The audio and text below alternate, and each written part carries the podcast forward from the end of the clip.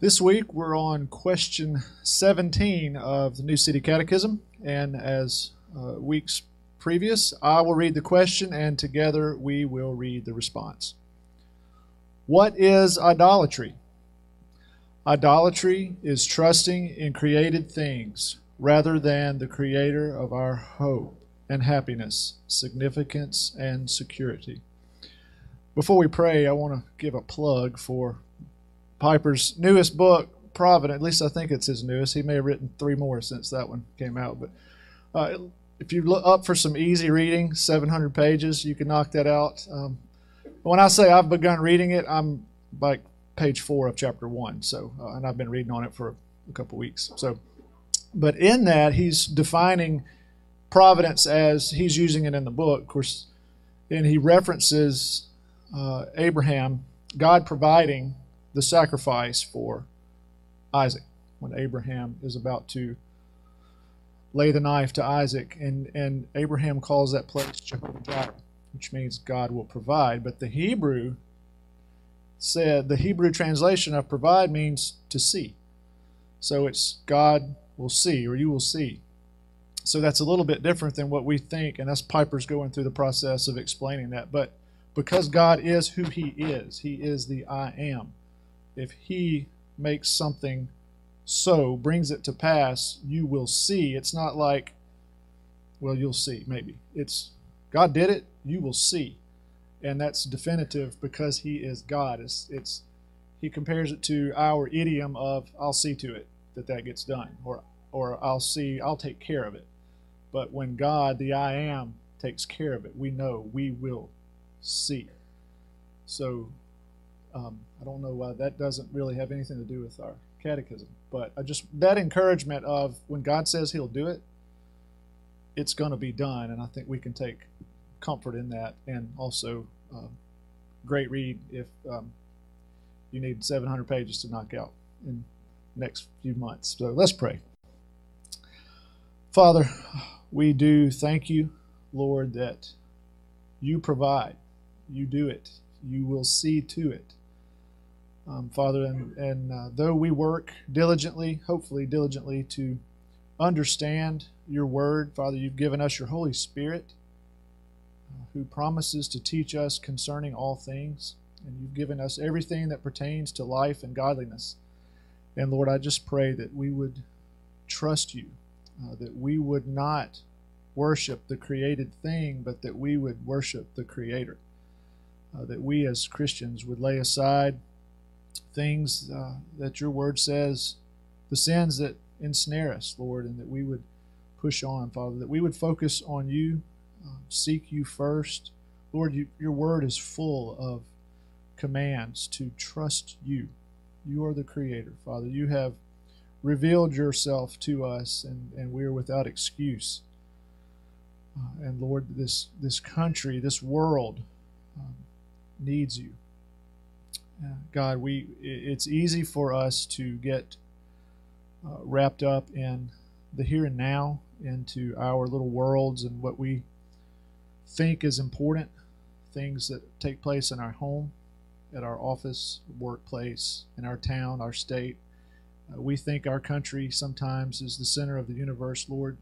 It's so much bigger than that, Father. You are so much bigger than that. And I pray that you would help us to see beyond our little troubles uh, and focus, Lord, on you. You don't tell us to only worry about the little things. You tell us to be anxious for nothing. Uh, Father, I pray that, that for each person here, that our anxieties would uh, be taken away, that we would give them to you, that we would, uh, with boldness and confidence in you, who will provide, who will see, I pray that we would do that give us that strength and encouragement. Help us to encourage each other because it's easy to, to say that. And Lord, when it comes down to actually having to do it, and, uh, and because I've said it, now I'll probably be tested on that, Lord. But I pray that you would help us to be encouraging to one another, uh, that we serve the living God, Jehovah Jireh. Uh, I pray that uh, we would rest in that confidence, Lord. Pray for Kevin as he comes up uh, teaches from your word. I just pray for rich blessing on his speech and on our hearing. and on the message, Lord. We thank you. Uh, we ask all this in Jesus' name. Amen. Our, our scripture reading today will be from Mark chapter 10, verses 32 through 45. Mark 10, 32 through 45. This is the word of God. And they were on the road going up to Jerusalem, and Jesus was walking ahead of them. And they were amazed, and those who followed were afraid. And taking the twelve again, he began to tell them what was to happen to him, saying, See, we are going up to Jerusalem, and the Son of Man will be delivered over to the chief priests and the scribes. They will condemn him to death and deliver him over to the Gentiles. They will mock him, and spit on him, and flog him, and kill him. After three days he will rise. And James and John, the sons of Zebedee, came up to him and, and said to him, Teacher, we want you to do for us whatever we ask for you. Ask of you. And he said to them, what do you want me to do for you? And they said to him, Grant us to sit, one at your right hand and one at your left, in your glory. Jesus said to them, You do not know what you are asking. Are you able to drink the cup that I drink, or to be baptized with the baptism, baptism with which I am baptized? They said to him, We are able. And Jesus said to them, The cup that I drink, you will drink, and the baptism with which I am baptized, you will be baptized. But to sit at my right hand or at my left is not mine to grant, but it is for those for whom it has been prepared. And when the ten heard it, they began to be indignant at James and John. And Jesus called them to him, and he said to them, You know that those who are considered rulers of the Gentiles lord it over them, and their great ones exercise authority over them. But it shall not be so among you. But whoever would be great among you must be your servant and whoever would be first among you must be slave of all. For even the Son of Man came not to be served, but to serve, and to give his life as a ransom for many. The grass withers, the flower fades, but the word of our God will stand forever. All right. Thanks, Chris. Well, um, Frederick Nietzsche, I'm pretty sure I'm saying that wrong, uh, but he said that what distinguishes man from animals uh, is not just our ability to think, but the desire for power, to, to climb the ladder, uh, to be respected.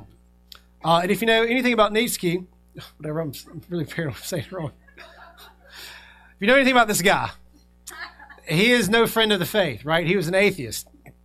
But he's probably right about this. But this idea about what, what, what makes us different from animals is not just that we uh, the, the, thinking part, it's this ambition that we have. The, the prophet Jeremiah, he wrote that the heart is deceitful above all things. And so that means that sometimes we can think we are being humble, but we're actually being prideful.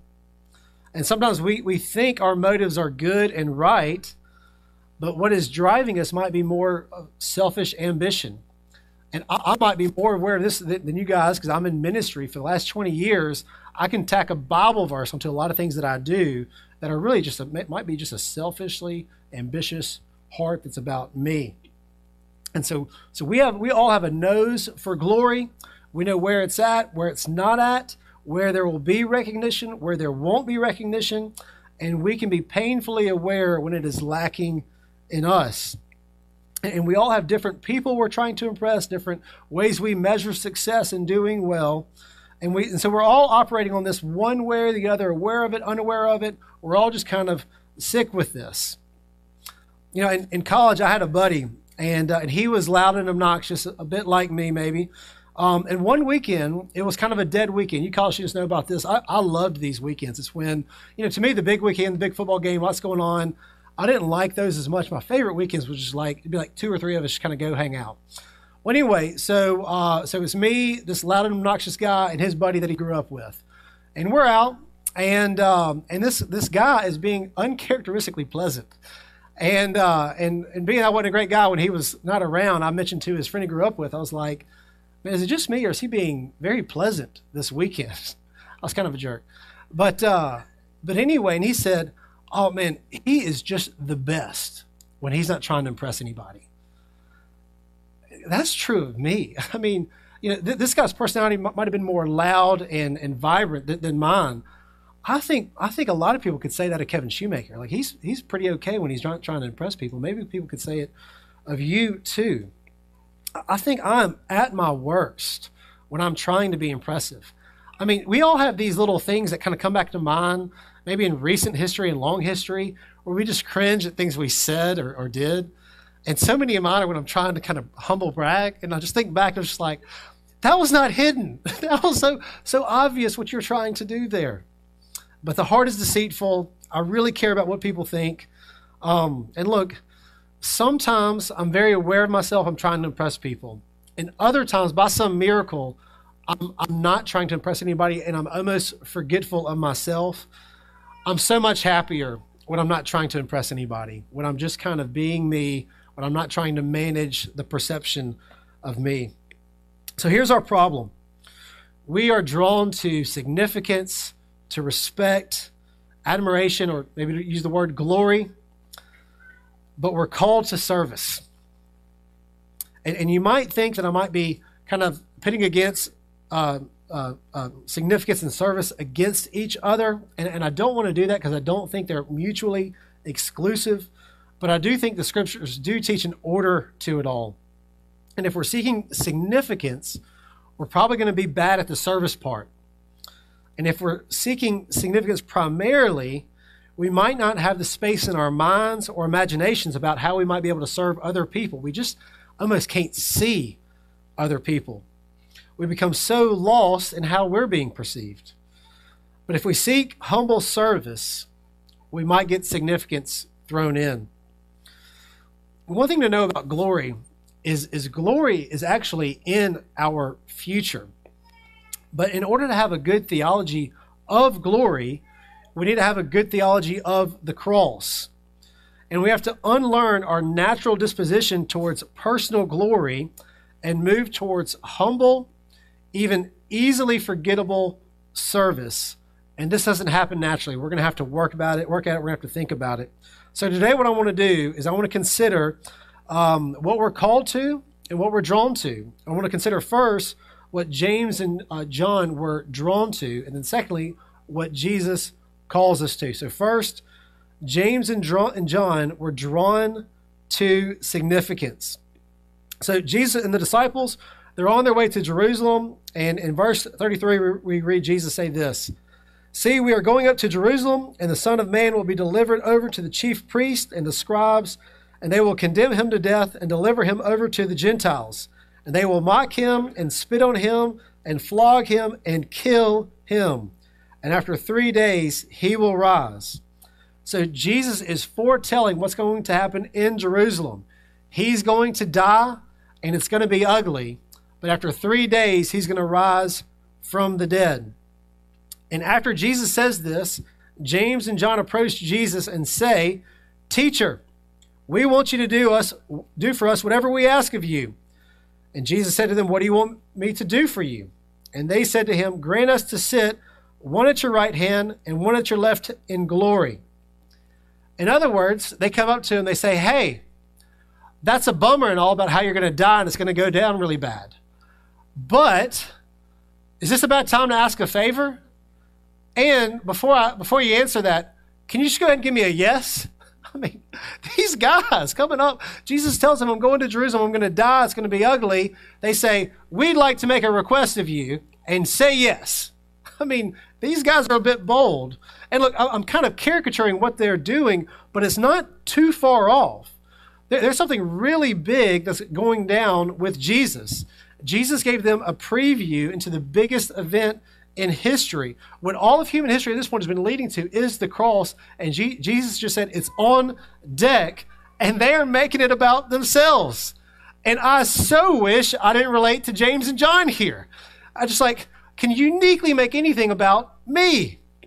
And look, and I even now I know everything is about Jesus and about his glory, but just can't help making things about me. And I'm assuming you're all the same way. So, James and John are under the impression that Jesus is about to enter into glory.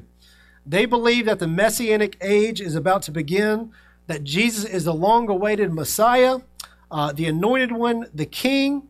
Uh, and, and they might imagine Jesus going into Jerusalem the way that we might imagine entering into heaven. That, that everything's about to be made right, and we're about to enter paradise. And, and they aren't entirely wrong here. They're not entirely wrong about glory in the future. Really, they're just early and a bit egotistical about glory. The problem is that they have a strong theology of glory and a weak theology of the cross. And look, we need to have a theology of glory. That really is our future, and we aren't wrong to think about it. Many of you are familiar with the golden chain of salvation in Romans 8:30. And those whom he predestined, he called. Those whom he called, he justified. Those whom he justified, he also glorified. So all Christians are on the same process predestined, called, justified, glorified. Some theologians kind of boil this down to, to three stages to justification, sanctification, and glorification. We spent a lot of time on the first two, justification and sanctification, and maybe not much on glorification.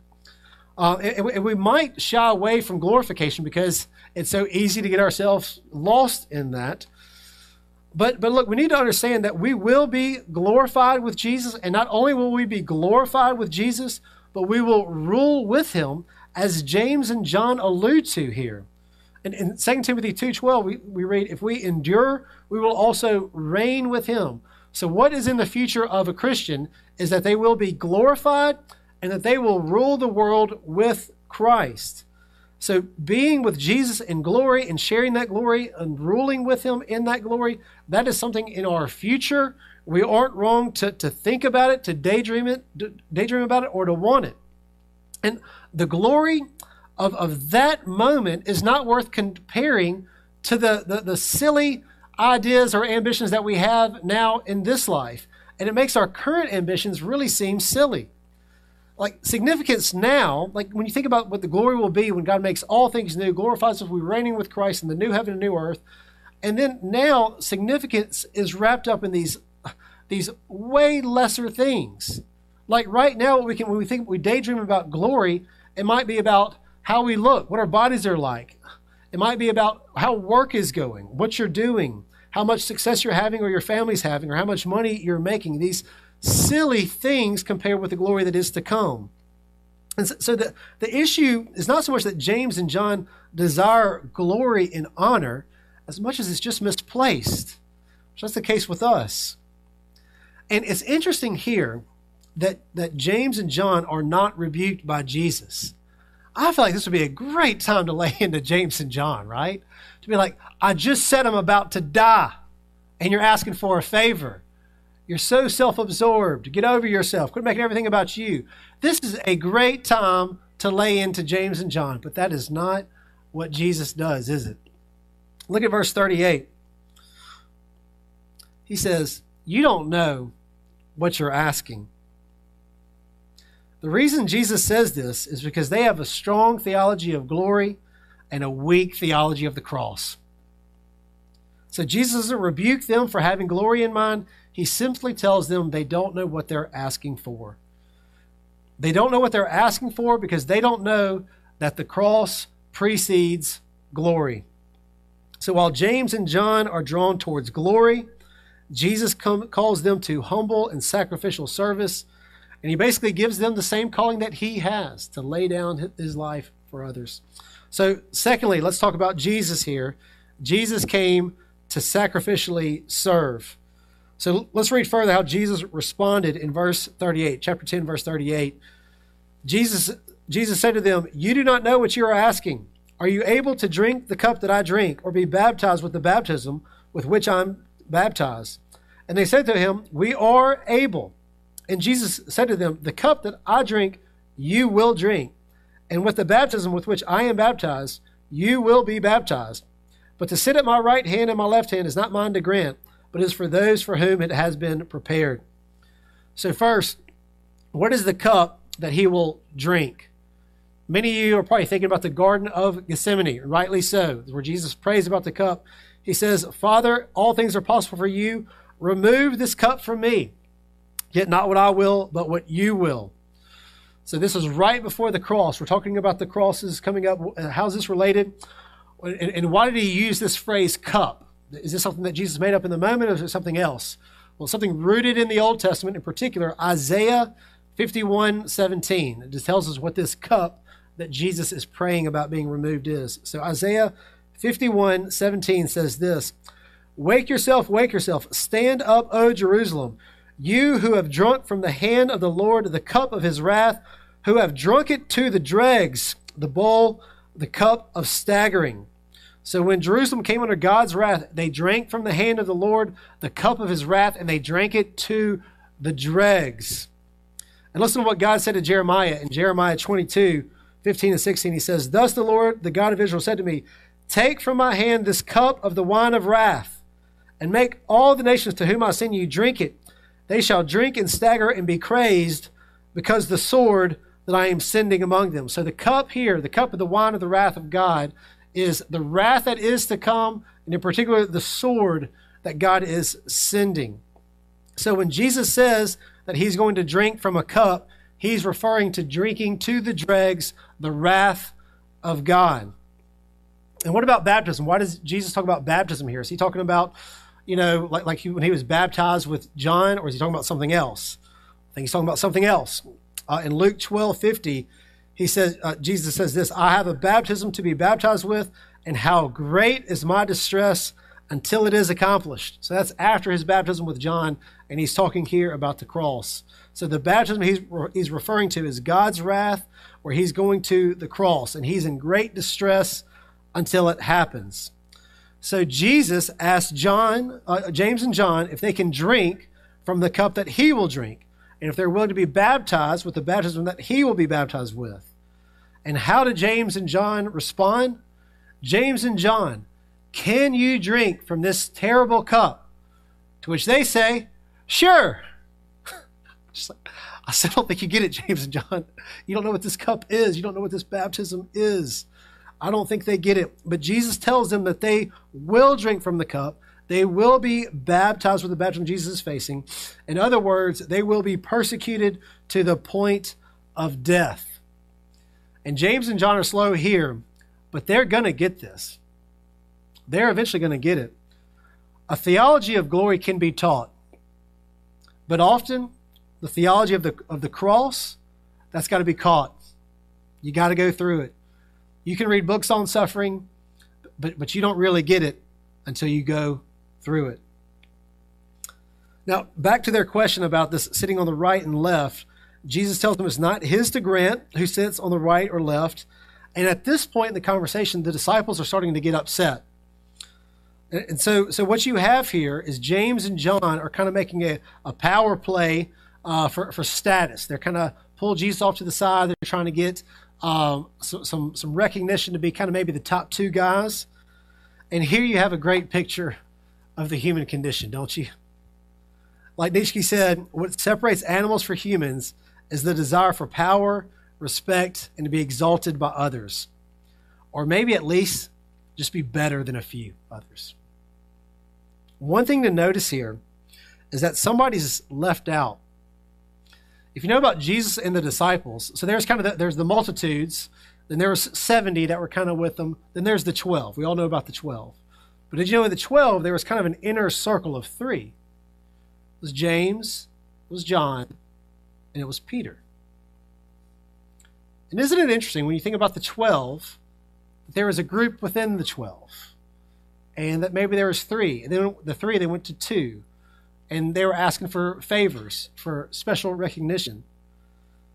So Peter's on the outs here, along with the rest. I wonder if Peter was maybe even more offended because he felt like, I think I'm really kind of, I, I should be on the right or the left, not James and John.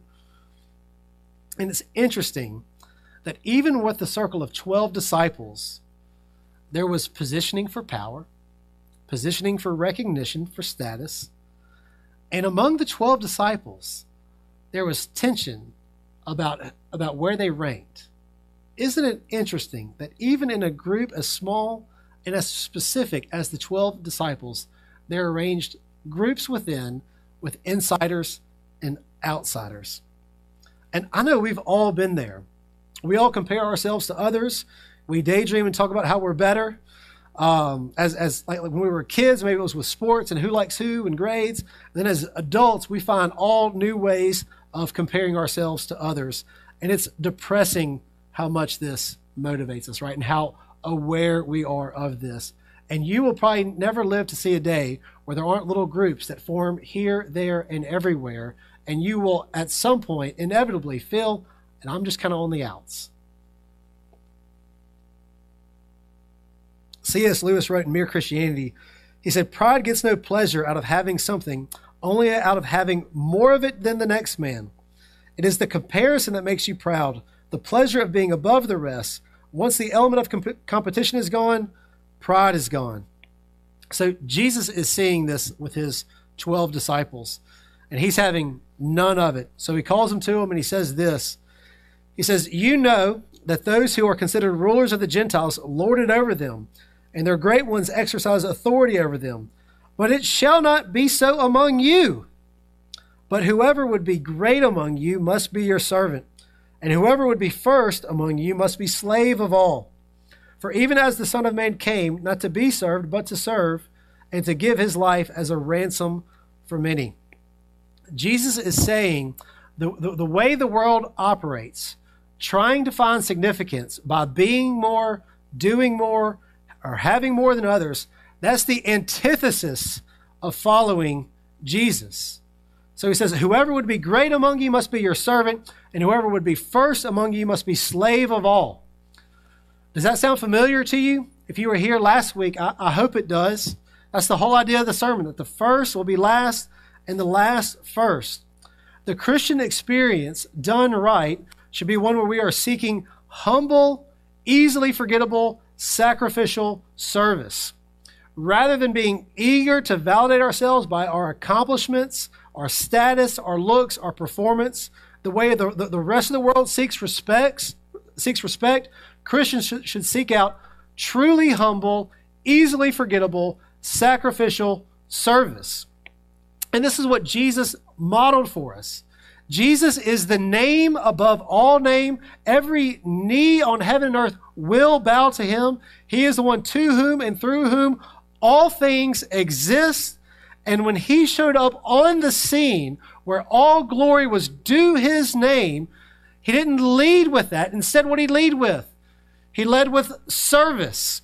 For even the Son of Man came not to be served, but to serve and to give his life as a ransom for many when he could have come in power to take out sinners like us, instead he took the cup, our cup, the cup of God's wrath, and he drank it down to the dregs. Y'all, that's what our God is like. That is who our God is. He didn't come and, and, and wipe us out. He came and took the cup of God's wrath. He came not to be served, but to serve. And look here, God made us in his image. And not only that, for us Christians, through the Holy Spirit, He is making us more and more like Christ. And for you, Christian, you shouldn't just be more like that. You are like that. If the Spirit of Christ lives in you, that's what you're more like. It might be hidden underneath with some bad ideas, bad habits, and some unbelief, but that is who you are in Christ. That's the Spirit of Christ in you. And how happy will we be to lay down the heavy, unending burden of comparing ourselves with others? Laying down the need to be validated or being frustrated with others not serving you well, not recognizing you, when you're truly doing good and people aren't recognizing aren't seeing it, wouldn't it be nice to lay that down and instead pick up the happy task of humbly serving others and being just as pleased when it's easily overseen or forgettable. And, and, and doing so in such a way that by God's grace, and it might even just be like lightning flashing in the night, we actually forget about ourselves for a moment. Because isn't that when we're at our best? When we've kind of forgotten about ourselves? And isn't that when we're the happiest? We're not trying to make a name for ourselves, but instead just trying to bless another soul. What if we made it our mission in life not to be served or recognized, but simply to serve? The more unrecognized, the more forgettable, the better. How might we be, how might we be relieved of the tyranny of wanting others to serve us, to recognize us, to respect us, or to need us? How might we be free? How, how, what might we be free to do with that? How might we be free to love others? I pray that God would give us such freedom that the same way he gave Jesus, that in the same way that Jesus gave himself away for us, that we would gladly and with great joy give ourselves away to him. Let's pray. Father, we see that Jesus came not to be served, but to serve, to give his life as a ransom for many. We were unworthy sinners who have received grace upon grace. You've given us his spirit that we can share in your sufferings and even share in your glory. Would you help us to have a theology of glory that is not void of a theology of the cross? Would you help us to serve uh, and to, to know the freedom of not trying to uh, position ourselves for recognition or status or anything else, but simply humbly, humbly serving you and serving others as you did for us. In Jesus, in your name that we pray. Amen.